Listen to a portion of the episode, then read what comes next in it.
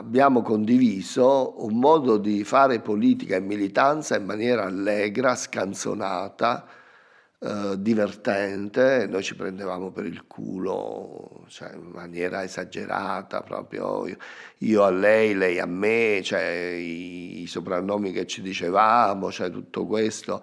E, e, poi c'era una sorta di fiducia eh, scontata, no? Cioè eh, dove non esistevano delle barriere ecco, di, mm, di, sentimenti, di, di, cose, di fatti, no? eh, quindi dire, eravamo, ci sentivamo un po' eh, due, non dico sorelle, ma due persone dire, in, in, intrecciate. Eh.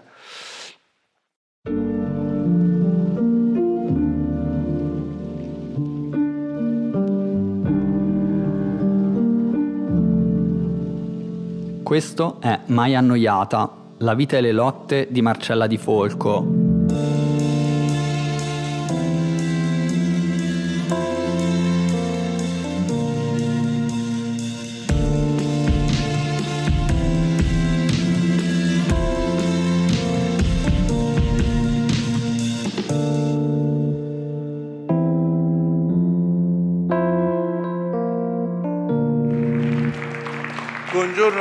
le compagne e a tutti i compagni. Scusatemi, sono emozionatissimo. E l'emozione che ho provato stamattina entrando in questa sala, vedere questo cielo stupendo, il cielo. Il cielo sì, c'è anche Dio in cielo, ma il cielo è l'immensità, è la cosa più importante che rappresenta la libertà. E sotto una regione che promuove l'uguaglianza, credete, mi sono sentita proprio a casa. Grazie, grazie tanto. Quest'anno sono 30 anni che sono donna, ho la mia voce che ovunque vado crea situazioni di imbarazzo e di situazioni. Io sono stanca. Noi siamo l'ultima nazione in, Europa sui diritti civili. Ma perché il nostro diritto ad amare non deve essere riconosciuto? Noi amiamo comunque, noi, come noi siamo maltrattati fin dall'infanzia, eh, viviamo per probab- problematiche di incomunicabilità, eccetera. Noi l'amore lo, lo, lo valutiamo molto più della, della gente eterosessuale, proprio perché abbiamo conoscenza della sofferenza. E perché questo deve rimanere nell'ombra? Perché io non posso vedere riconosciuto il mio diritto all'amore, il mio diritto ad essere famiglia? Ma perché questo?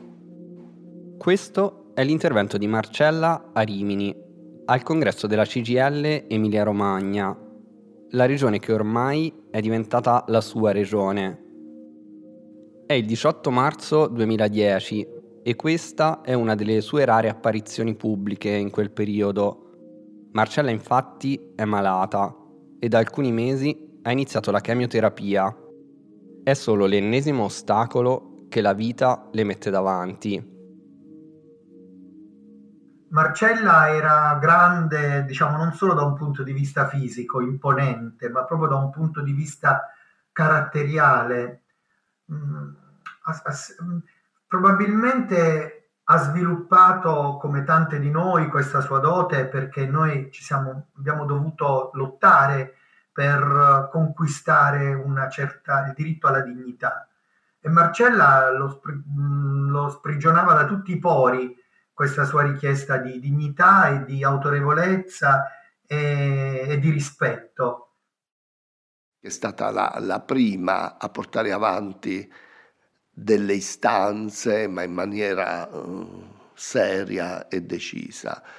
E quindi eh, quello che mi ha insegnato sicuramente è a non retrocedere, che non è una cosa facile, come dire. Lei aveva un carattere molto forte, io quel carattere non, non ce l'ho, però sicuramente eh, mi ha insegnato che le cose eh, dire, non sono impossibili come eh, ci sono state inculcate, ma che sono possibilissime.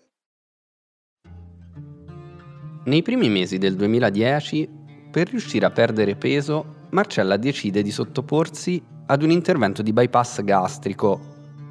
L'operazione avviene senza problemi, ma i controlli collegati rivelano qualcosa di molto peggiore. Marcella ha un tumore al colon in fase avanzata. Inizia così a sottoporsi alla chemioterapia, diventa sempre più debole e comincia ad avere problemi di deambulazione. Nonostante questo però non rinuncia agli appuntamenti più importanti. E noi trans purtroppo siamo le più indifese, quelle che stanno in cima alla piramide, quelle che, quelle che veramente lo pagano puntualmente sul loro corpo tutti i giorni perché non si possono nascondere, perché quando tu modifichi il tuo corpo per assumere un'altra identità, il problema diventa serio e la gente non ti dà quel sostegno morale e affettuoso che dovrebbe essere, ma ci caccia in un angolo e ci dice andate a fare le puttane che dovete fare solo quello. È brutto, molto brutto. A partire dal 2004, ogni 17 di maggio si celebra la giornata internazionale contro l'omo-lesbo-bitransfobia. La data scelta, il 17 maggio, è la stessa in cui nel 1990 l'Organizzazione Mondiale della Sanità ha rimosso l'omosessualità dalla lista delle malattie mentali. Questo è l'intervento di Marcella in occasione della ricorrenza a Rimini nel 2010. La transfobia è la cosa più grave di tutte perché noi purtroppo viviamo di visibilità la visibilità è parte integrante della nostra esistenza e quindi noi siamo soggette puntualmente alla discriminazione di questa società cieca, stupida e ottusa, che non vuol capire che ogni essere umano ha diritto a scegliere la propria esistenza, ma molte volte non la sceglie, perché noi, mondo LGBT, noi non scegliamo la nostra esistenza, la nostra esistenza, anche se diversa, è dentro di noi e non dobbiamo assolutamente permettere che si dica che la nostra è una scelta. La nostra è una cosa innata, che noi la viviamo, la viviamo sulla nostra pelle, continuamente osteggiati dalla discriminazione e dalle ostilità di questa società che non vuol capire che i nostri sentimenti sono gli stessi e hanno gli stessi valori di tutti quanti. Noi non li mercifichiamo e non li vendiamo e non siamo disposti nemmeno a contrattare nulla con questa società civile che non rispetta i nostri diritti. Noi dobbiamo fare in modo che i nostri diritti vengano rispettati. Come ricorda Marcella dal palco, oltre ad una legge che riconosca le unioni tra persone dello stesso sesso, nel 2010 in Italia manca anche una norma che punisca i crimini di odio per l'orientamento sessuale e l'identità di genere. Una norma che a 13 anni di distanza non è ancora stata approvata. E vi vorrei ricordare che domani, domani alle ore 12, una rappresentanza del mondo gay, lesbico e trans verrà ricevuta dal Presidente Napolitano. Grazie Presidente, sei il primo che ci dà veramente un diritto di cittadinanza e un riconoscimento della nostra esistenza. E io modestamente sono stata incaricata di rappresentare le trans in questa rappresentanza. Sono molto molto emozionata perché è veramente un, un momento importante, un momento in cui finalmente un Presidente della Repubblica scavalcando tutte le iniquità di governi e di parlamenti cretini e ignoranti ci dà finalmente un riconoscimento ufficiale. Io spero che questo veramente di domani sia l'inizio di una nuova era per il nostro essere e per la prosecuzione in modo che finalmente riusciremo ad avere, non dico tutti i diritti perché prima che li avremo, Signore Dio, quello deve scendere da lì da solo, però almeno che si cominci a parlare di noi in modo più rispettoso e più dignitoso, è quello di cui abbiamo soprattutto bisogno. Grazie a tutti e buona giornata contro l'omofobia. Vi bacio a tutti. Brava. E scusatemi se mi sono seduta, ma purtroppo la salute è una cosa che me la tengo io e me la curo. Non vi preoccupate che tanto non crepo. Grazie di Quello di Rimini però è l'ultimo intervento pubblico di Marcella. La malattia infatti sta prendendo il sopravvento e le sue condizioni sono sempre più critiche.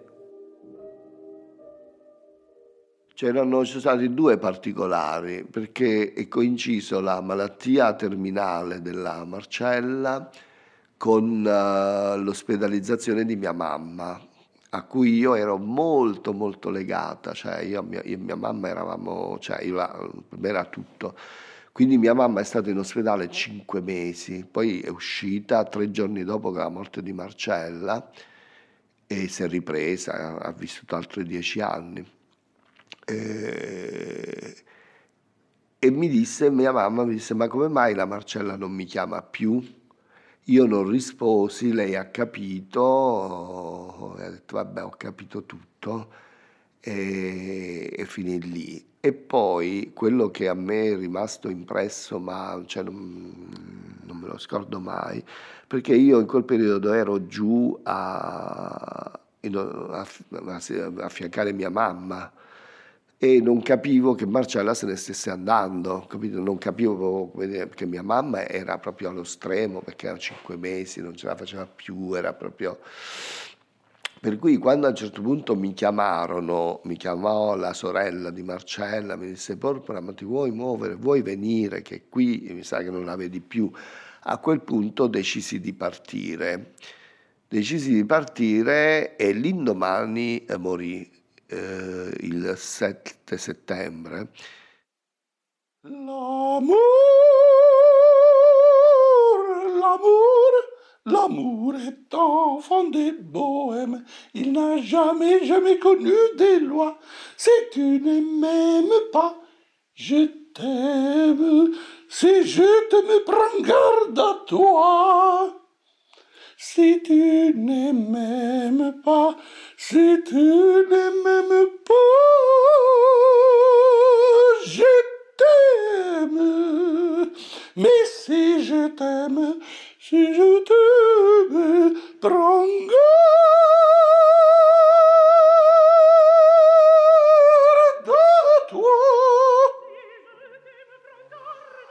Basta, finita. che devo cantare ancora? La romanda è finita, è terminé.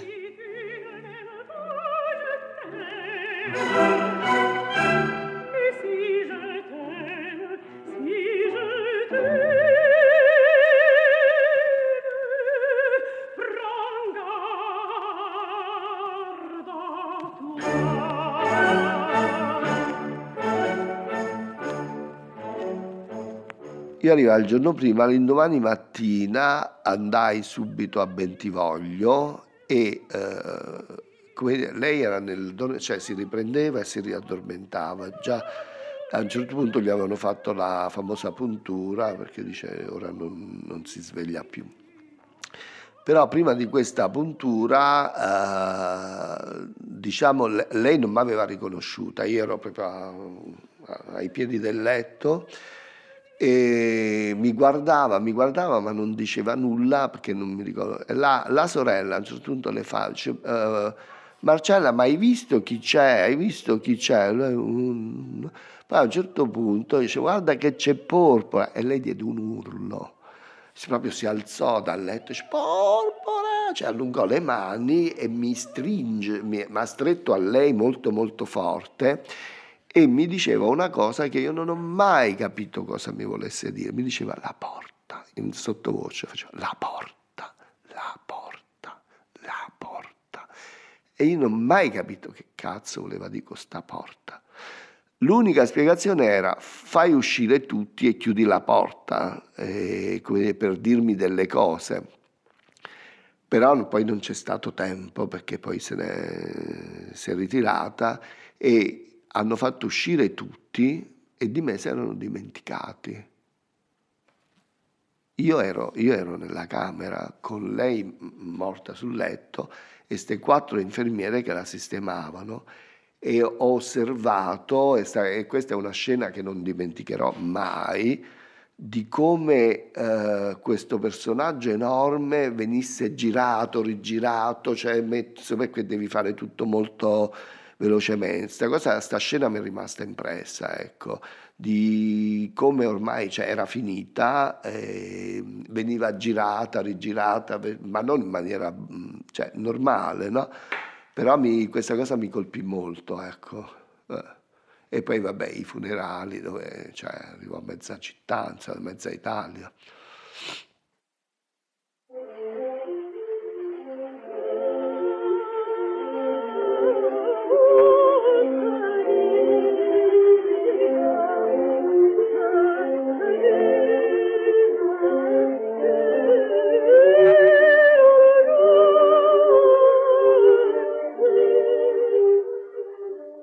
Il 10 settembre 2010 a Bologna, nella Basilica di Sant'Antonio, si tengono i funerali di Marcella. Come da lei richiesto, viene suonata l'aria Casta Diva dalla norma di Bellini.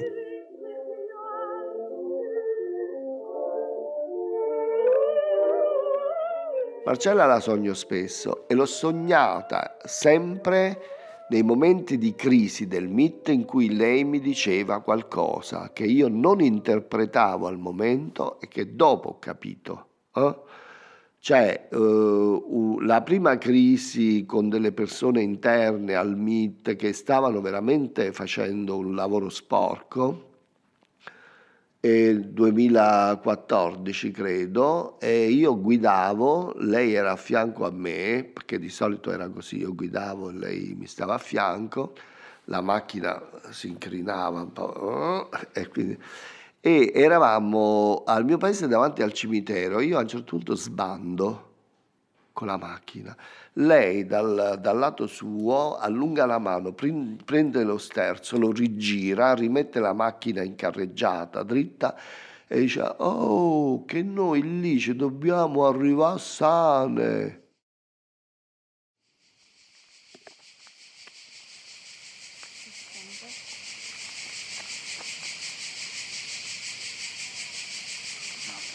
Oggi l'eredità di Marcella è viva e presente in molte forme.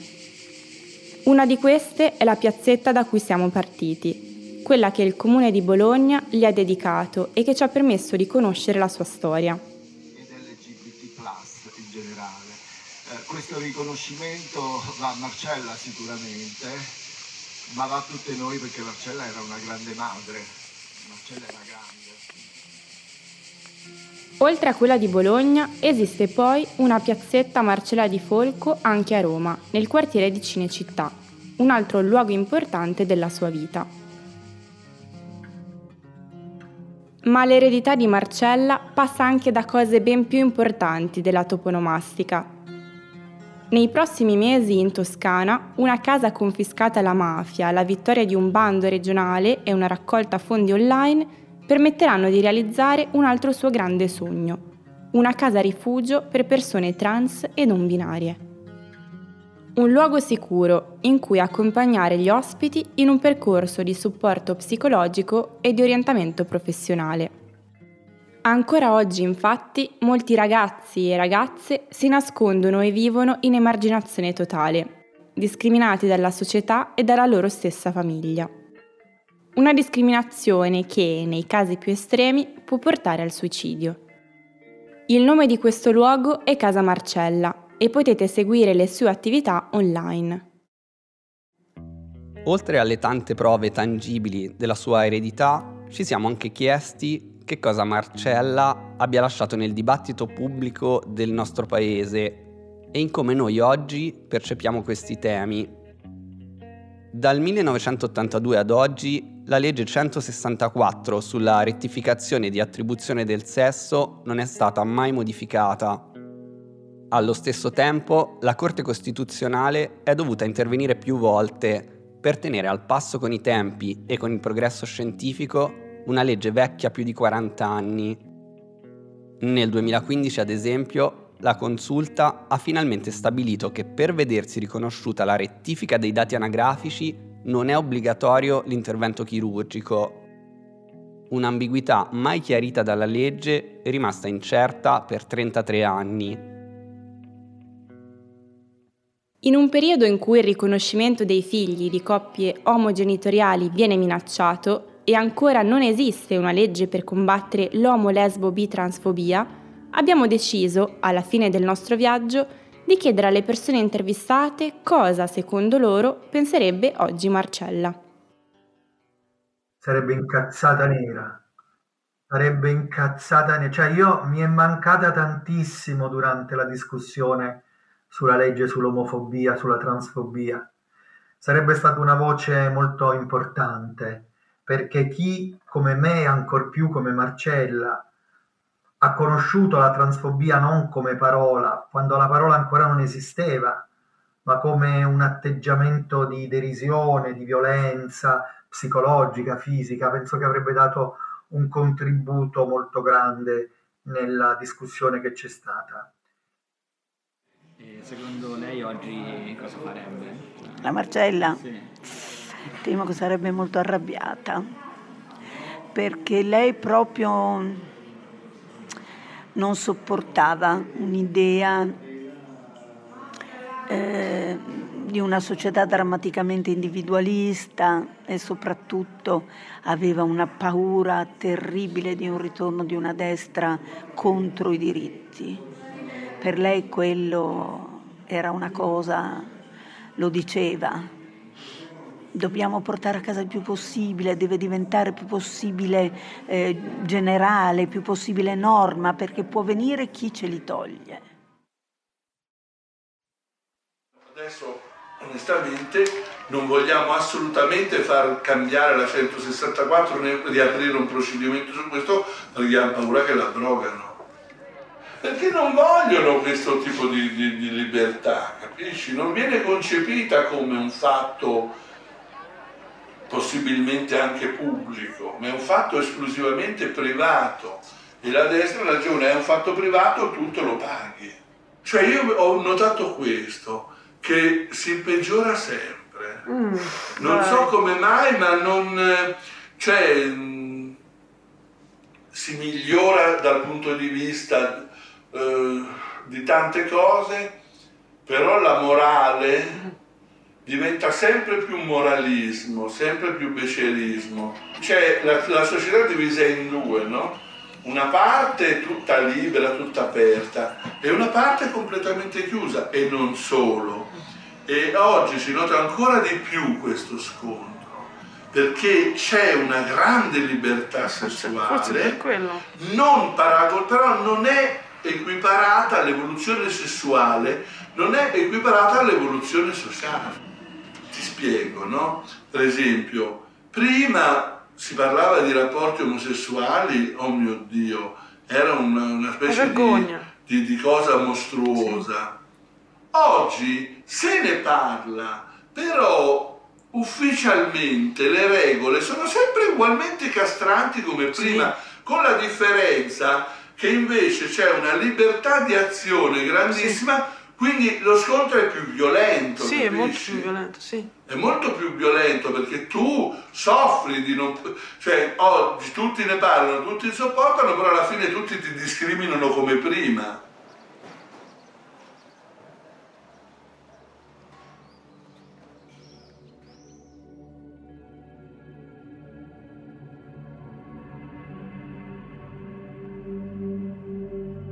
Mai Annoiata è un podcast di Federico Fabiani e Francesca Sciacca, prodotto da Scambi Europei. Per una cronologia degli eventi narrati e per saperne di più sul progetto, visita il sito maiannoiata.it. Consulenza storica e archivistica di Deborah Sannia. Le musiche originali e il sound design sono una produzione sotto suono studio, realizzati da Francesco Bogini, Emanuel Garai e Riccardo Sanviti. Direttore di produzione audio Sebastiano Rossi. Artwork di Andrea Monti. Si ringraziano Simone Cangelosi, senza il cui lavoro e supporto questo podcast non esisterebbe, Stefano Carnevale per il prezioso materiale raccolto, il movimento di identità trans e tutte le persone intervistate, comprese quelle che per ragioni di tempo non siamo riuscite ad inserire nel racconto Per i materiali sonori si ringrazia l'archivio di Radio Radicale e l'Istituto Luce. L'archivio Outtakes, Fondo Porpora Marcasciano, i documentari Felliniana e Una nobile rivoluzione di Simone Cangelosi e il documentario Princeless Princess di Stefano Carnevale. Materiale Techerai su licenza di Raicom SPA. Tutti gli estratti sono stati utilizzati nel rispetto dell'articolo 70 della legge sul diritto d'autore.